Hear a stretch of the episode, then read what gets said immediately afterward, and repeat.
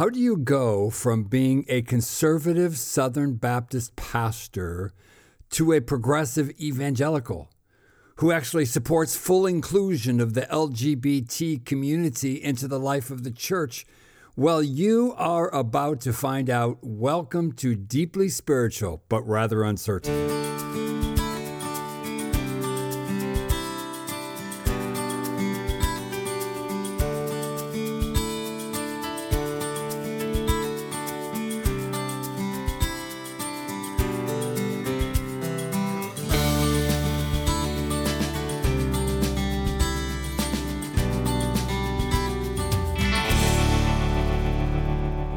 Hey guys, welcome to this week's podcast. I am really excited today because I got to sit down with my good friend Mark Baber from Fayetteville, Arkansas in the U S A.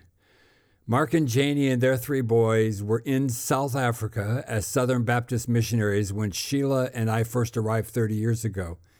And they, in many ways, became our American family in those early years.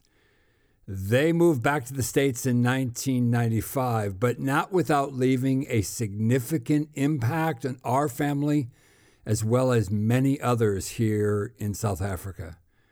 We have kept in contact over the years, and to this day feel a real connection to Mark and Janie and their family.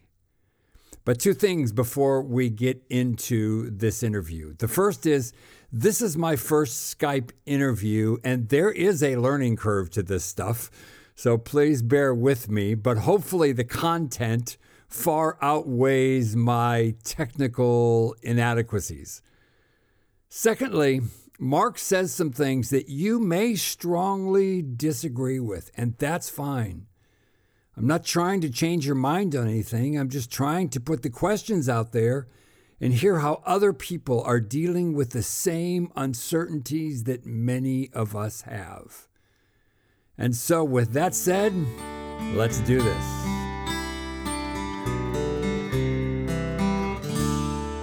I'm here this morning with my friend Mark Baber. Welcome to the podcast. It was back in nineteen ninety. Uh, my wife and I had just come to South Africa. We were looking for a church, and we visited a little Baptist church in Westville. And the pastor was gone that Sunday, and the guy that was preaching was this American guy with a very Southern accent and big round glasses, because it was the nineties after all. And after the service, he and his wife stood by the door, shook hands with everybody, and we met them in that moment. And Mark's wife, Janie, immediately invited us to dinner. And that began a friendship that's lasted thirty years, over thousands of miles. And um, so it really is fantastic to have you here, part of this this morning. Well, thank you, Skip. The pleasure is really all mine. So tell us, to, for people that don't know who you are, tell us who you are, where do you come from, what's your background? Just give us a little bit of the story. Well, obviously, Mark Baber. I'm native Arkansan. Grew up in Hot Springs, Arkansas. Uh, I, I hit the lottery on being born into a wonderful family with loving parents who happened to be uh, Southern Baptist. And so that became my culture. And I guess the start of my faith journey started actually because of the home I was born into. I'm married to Janie, uh, Janie Baber. She's a Southern Arkansas girl herself. Uh, we have three sons, like you and Sheila. Uh, Andy Barrett and Stuart, they're all three wonderful young men. I could not be prouder as a dad of uh, the boys they are. And then seven grandchildren, uh, two daughter-in-laws, one girlfriend, and the girlfriend has a, a child that we love as well. So uh, the one girlfriend is not mine. It's one of my sons. That's good. Okay. Like I'm glad you clarified that. Yes, yeah. That's good. Yeah, no, I don't. I have one girlfriend. It has to be my wife. There you go. Okay. That's okay. Good. That's good.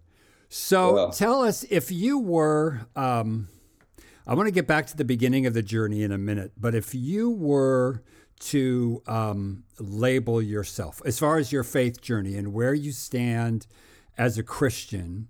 Um, I'm not a big label fan, but sometimes it helps us to understand each other. So how would you label yourself now? Today? Yeah. yeah. Well, I'll happily answer that question, uh, even though there's parts of it I don't even like right now. And it's it's a thing that's in movement, and I'm trying to find a better name. Uh, and I don't mind expanding on why this is the case, but I would label myself, if I had to be labeled right now, as a progressive evangelical Christian. So unpack that a bit for us. W- what is a progressive evangelical Christian? So I think, man, that, that journey for me has been where, and Father Richard Rohr, this is a quote I got to attribute to him. He goes, the, the fact that we're leaning the mystery does not mean that God or ultimate reality is unknowable. It means that God is endlessly knowable. So to be on the mystery path and progressive path is just to say, man, I'm wide open to a deeper, broader, more wonderful vision of what God is like today than the one I held yesterday. And to me, that's that's the joy and the beauty, and, and that's progressive. Evangelical, I still hold on to that word because euangel, as you know, just means good news. And I think this is good news, that we're loved. I can tell you, though, that I'm about to lose the word evangelical because we don't have to go into this too deep, but the evangelical support of our current president really bothers me. It's become politicized it so horribly. It troubles me no end, it's, and it's bastardizing yeah. that word, if you will. And it's it's not, we're not being able to use evangel as a good news word. It's a more politicized word, and I think that's a real tragedy. Uh, but I'm still willing to hang on to it because I think it is good news. We're loved by the God that it is. That's where I wanted to start. Now let's go back, um, because tell us about your Southern Baptist roots, how you came into ministry, because it's a quite a journey from where you started to where you are today. So, but go back to the beginning and tell us about that. Okay, sure. Well, growing up as a kid in a Southern Baptist home, obviously I was born into a culture in my family where everything revolved around, we go to church, okay? It was a small little country church. This was pre-megachurch days. There were some larger churches in the city of Hot Springs, the five hundred-ish kind of church, which in those days was big. I happened to go to a little country church, Lake Hamilton Baptist Church, which a uh, hundred people on a good day, we were rejoicing because the kingdom had surely come if we break a hundred, you know. Uh, but man, our, our life, our family life revolved around going to church Sunday morning, Sunday night, Wednesday night, every year when the revival came, January Bible study for a week, uh, everything revolved around it. I used to say I never saw a whole episode of Lassie, which came on at like five thirty Sunday night because we had to be in I church. remember. And I I never really knew if Lassie saved the day or not. There you was, go. You know, Showing so, your age, brother. And, and I have so many good, fond memories uh, of growing up as a kid in a neat country church with good-hearted people, okay? Then there came a time, however, in adolescence where I, I lost interest. I think peer pressure got the best of me. And and maybe I see now looking back, I see it so much differently now looking back. For a while, I thought I was just a rebel. What I realize now is I was just a human being, maybe wanting to ask questions and and wanting to be loved by my peer group and, and having that wrestling match of soul where church and things of church were not that important to me. So that, uh, you know, got in high school. And if you're a Southern Baptist in Arkansas and probably about anywhere in the world, your understanding of what it means to be a good Christian is we don't drink, we don't smoke, we don't cuss, we don't chew, and we don't go with girls that do. That's it. And obviously, as a good rebel, I tried all of those often, you know. And so you by doing those kind of things, you feel separated then from God, and you've got this wrestling match of soul where you're wanting to know, well, when I prayed the sinner's prayer back when I was seven, is that still hanging on today and going to keep me out of hell or something like that? You know, so you had that wrestling match of soul about all the time while you were estranged from the church and God and that sort of thing. So then how did you go from there ending up into ministry? Yeah, okay. So then I wound up in, in college and, and uh, went to a place called, uh, what's now called University of Central Arkansas. At the time, it was State College of Arkansas in, in Central Arkansas. And uh, and practiced the party life with uh, exceeding uh, energy, so that uh, after about two and a half years, I actually flunked out of college. And uh, this was during Vietnam, and I joined the Navy uh, because I didn't like the idea of going to Vietnam as an inf- infantryman. I didn't want to go to Vietnam, man. I was I, I wasn't really a hippie or against the war. I was against the war. But I was really against personally getting killed. Uh, that's what I was mainly against, to be honest. So I joined the Navy, and uh, and and in Navy life, you know, went to the Mediterranean and uh, was was really living a prodigal's life. A lot of stuff I'm not really proud of, Skip. But the emptiness of it all started to mount on me. I was twenty-one, twenty-two, and I began to realize, man, it's about time maybe to have some serious thoughts about life.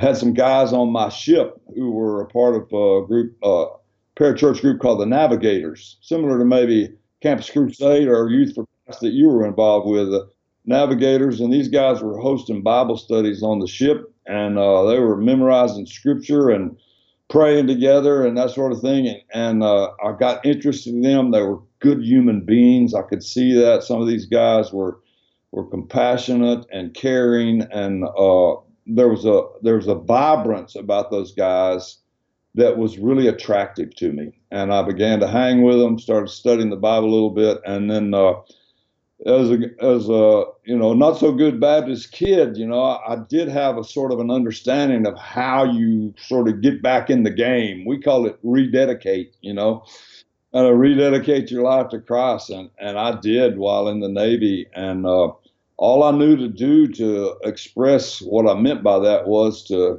quit drinking, uh, and and so I did. And then I began the, the journey. Well, then, so nearing, I was about to get out of the Navy, and it occurred to me, here I am twenty-two, twenty-three years old. I've never really given one serious thought about what I might do with my life. Uh Because I'd flunked out of school. I wasn't really on a career path. I wasn't making progress academically. And uh, so I actually began to pray about it. And I remember distinctly in, in a cargo hold on the U S S Sylvania, alone, kind of down three or four decks below the main deck, with my Bible and prayer, you know, just saying, God, maybe what should I do with my life? And strangely to me, it occurred to me, you should be a preacher. And uh, I didn't really like that idea, but uh, but it came. And so I said, well, okay. And then uh, I got out of the Navy, and I thought, well, uh, if I'm going to be a minister, maybe I should train for it. And I applied for and got accepted uh, on probation to a Baptist university, Horstall University in Arkadelphia, Arkansas, and started uh, a path of uh, ministerial studies, wound up going to seminary, and, and there you go. And so how long did you pastor in the Southern Baptist Church? Okay, so I got out of seminary in nineteen seventy-nine or eighty, I think it was. I started immediately. I pastored a church for four and a half years, I think it was. And then I got a job at the university where I worked as the Baptist campus minister. And I did that for four and a half years. Then while there, I got interested in overseas and cross-cultural things and uh, cross-cultural ministry. And that's when we wound up in South Africa. After we left South Africa, then I became a pastor again for about another eight or nine years.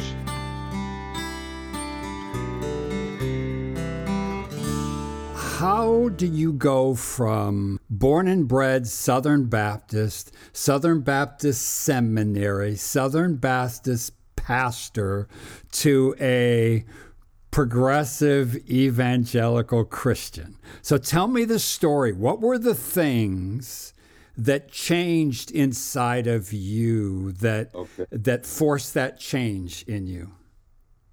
I'll, I'll happily try to do that. Um, it, it's not a short answer, okay? It's a decades-long process. And uh, it began early on. I mean, I got out of seminary, and and the seminary I went to uh, and the university I went to gave me permission to think.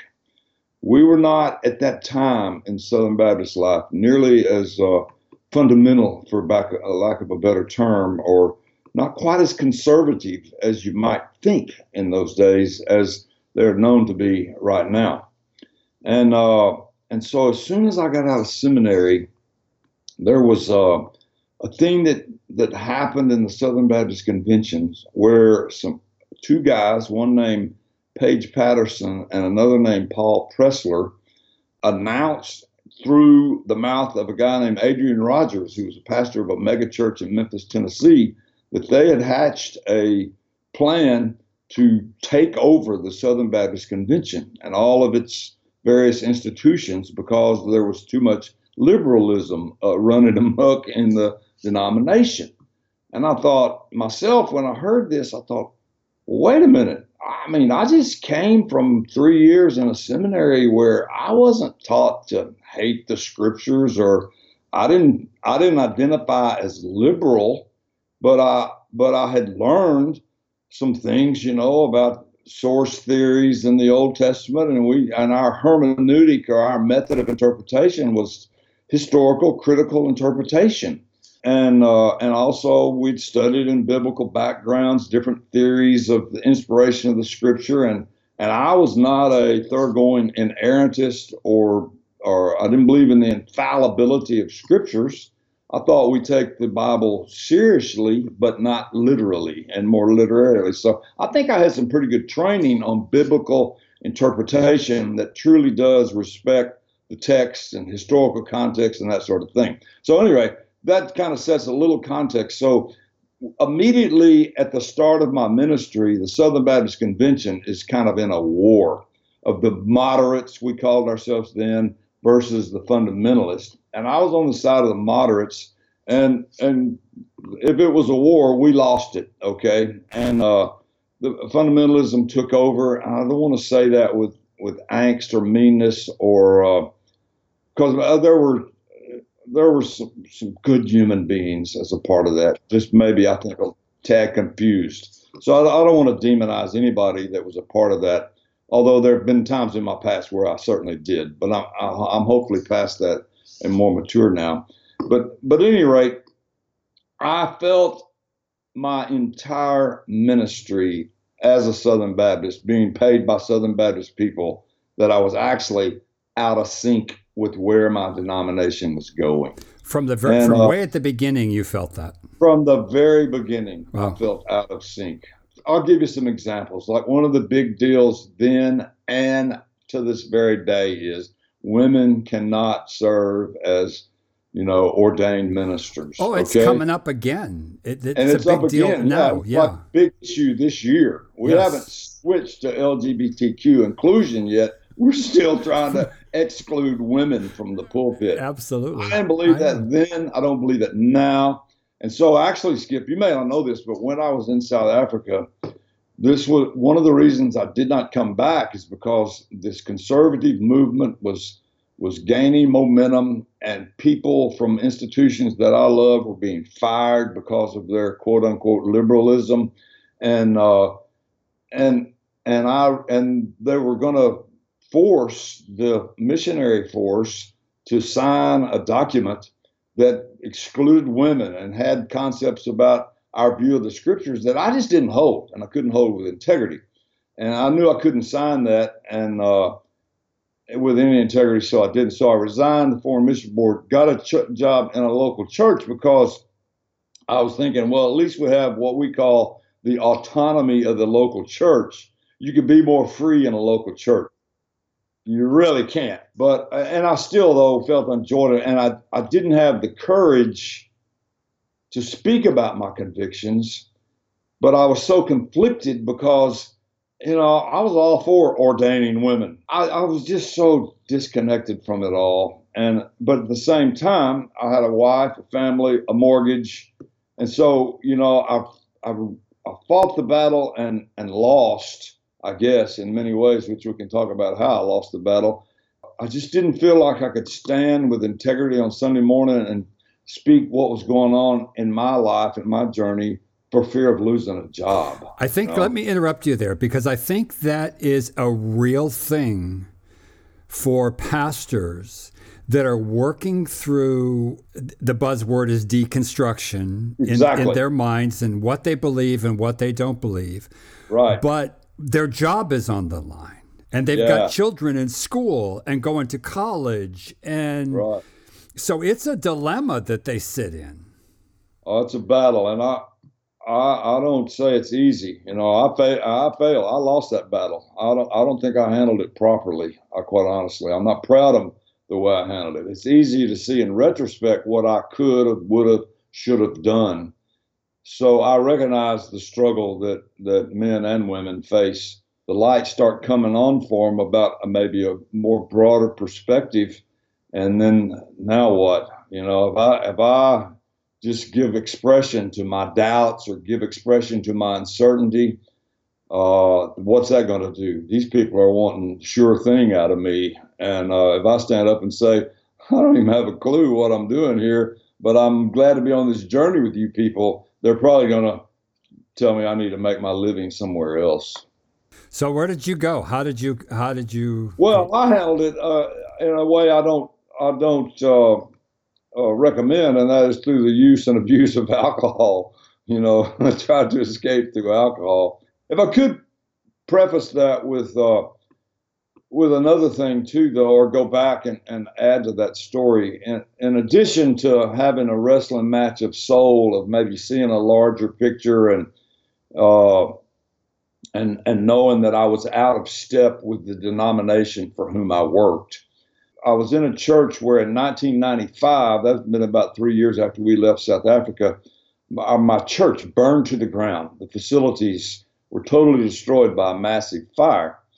And uh, so we wound up out on the street. And uh, as I reflect back on those years, it was a great two or three years while we were building a building. I loved the new model or new paradigm we had for doing church life, which wasn't really building focused and become ministry focused. But at the same time, the old traditional ways of things were, I had a building committee that wanted a building, and we wound up going in debt about two and a half million bucks, which I was not really too charmed about. And then we get into this building and got a fifteen thousand dollars a month payment, and we're coming up short on money.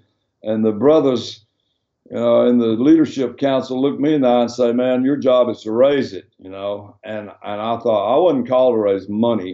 I was called to preach the gospel. And so I'm conflicted again. And uh, and I didn't handle it well. So with the pressure and the stress of it all, I began drinking again, which I'd given up for many years. It went south fast.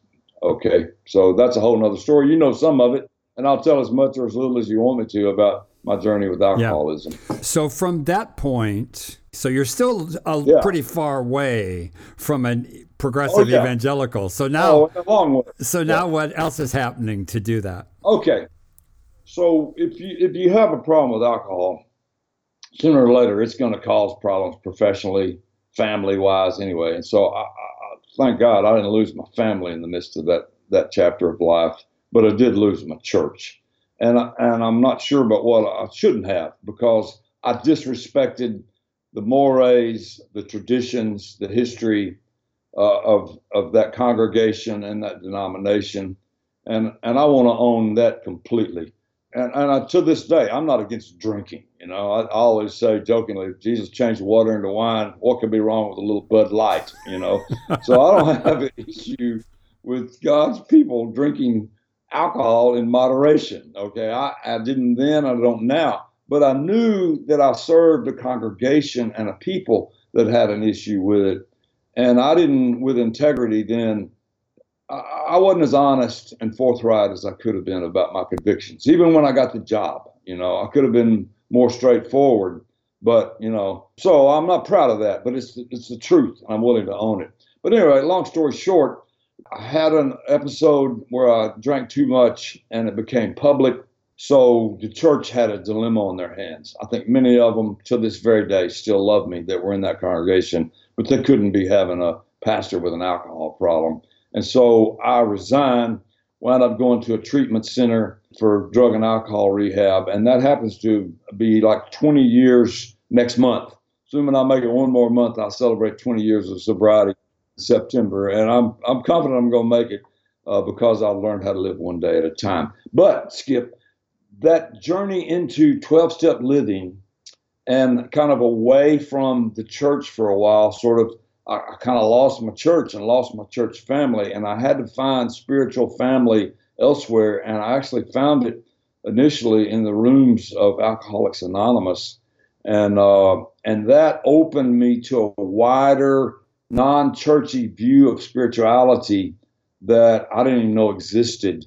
And I think it, it that put me on the path.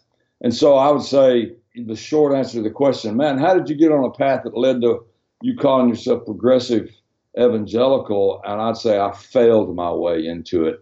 And uh, that's why books like Father Richard Rohr's Falling Upward, Spirituality for the Two Halves of Life, so resonated with me. And I got it, you know, ten years into the journey of uh, recovery, but I realized, whoa, this is my story. I didn't like choose this path. I failed into this path, but I'm glad I'm on it. So I failed my way onto this journey. So who have been the big influences in your thinking, in your belief systems, okay, since that time? You know, in recent days, all right, Brian McLaren, there's going to be no surprise this year. And uh, currently, my three faves are Brian McLaren, Rob Bell, and Richard Rohr. And uh, see, some people would call you a heretic. So the, right I'm there. A heretic, yes. Absolutely. Absolutely yes. A heretic. And I'm willing to live with that. And I'd unashamedly say so, man. I'm like a, uh, I call myself a Roman Catholic now. You know, I wasn't a Roman Catholic ever, but uh, man, I love Richard Rohr. I've had the privilege of meeting him on um, several occasions. I've been to events in New Mexico with him. And I mean, he did, I've had lunch with him one time. He wouldn't be able to call my name. Don't get me wrong. I'm not trying to act like I'm a big deal or anything like that, but I've had the privilege of getting to know him and Rob Bell as well. And uh, man, I'll tell you what I like about those guys, among, in addition to their teaching, is the kindness, the love, and that would be true of Brian McLaren too. I've never met a gentler, more loving, more accepting human being. And to me, all three of those men just reek Christ to me. Uh, and then their writings are a bonus on top of that. And let me name some others, though, some women. Barbara Brown Taylor. I don't know if you're familiar with her, a former Episcopalian priest, now a teacher at a college in Georgia. Barbara Brown Taylor wrote a book called Leaving Church that, uh, you know, if you're a pastor, you wouldn't want to recommend that to your congregation. You need those people to come back and write a check next week. But truth be known, it's a wonderful story of a spiritual journey. So Barbara Brown Taylor, Joan Chittister, another Catholic uh, nun, is a tremendous writer. I'm trying to think of another woman. Rachel Held Evans, who recently died. I hadn't read any of her books, but I read some of her blogs. And uh, there are so many. I mean, I could just name voice after voice after voice, male, female. One more I want to name, a black minister, female minister from New York City named Jackie Lewis. Oh, my goodness. I had the privilege to hear her uh, this summer at Richard Rohr's uh, Universal Christ event. It may have been the best and most meaningful presentation I've ever heard in my life from a black female minister in New York City. So a lot of different influences are uh, shaping who I am right now. Okay? Yeah, that's great. So, so what does that look like? What does spirituality look like in your life? Because obviously it's different than the Southern Baptist look of what spirituality is. So what does that look like in your life? Well, on the one hand, I found a church. When I moved to, I live in Fayetteville, Arkansas now, home of the uh, University of Arkansas Razorbacks, which uh, woo pig suey. Which you're a big a, fan of. I'm an avid fan uh, of all sports. But that, that point aside, we found a really neat church up here called Vintage Fellowship.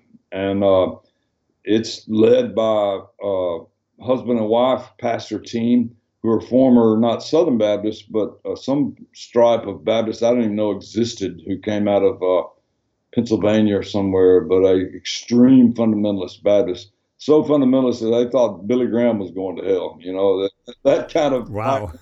Yeah, like that. And uh, yeah. They sort of went through a deconstruction, uh, not sort of, really went through a, a deconstruction themselves, and uh, and came to Arkansas and planted this church, which uh, from day one, I think, or pretty much, or early on, was a church that wanted to be on a path of full inclusivity. And what that means when we say that, and welcoming and fully inclusive, is welcoming of the L G B T Q I A community, and uh, saying all are welcome here, and truly mean it, meaning that they can serve, they can be in positions of leadership, uh, meaning that they are not a they, they are an us. We don't even try to distinguish.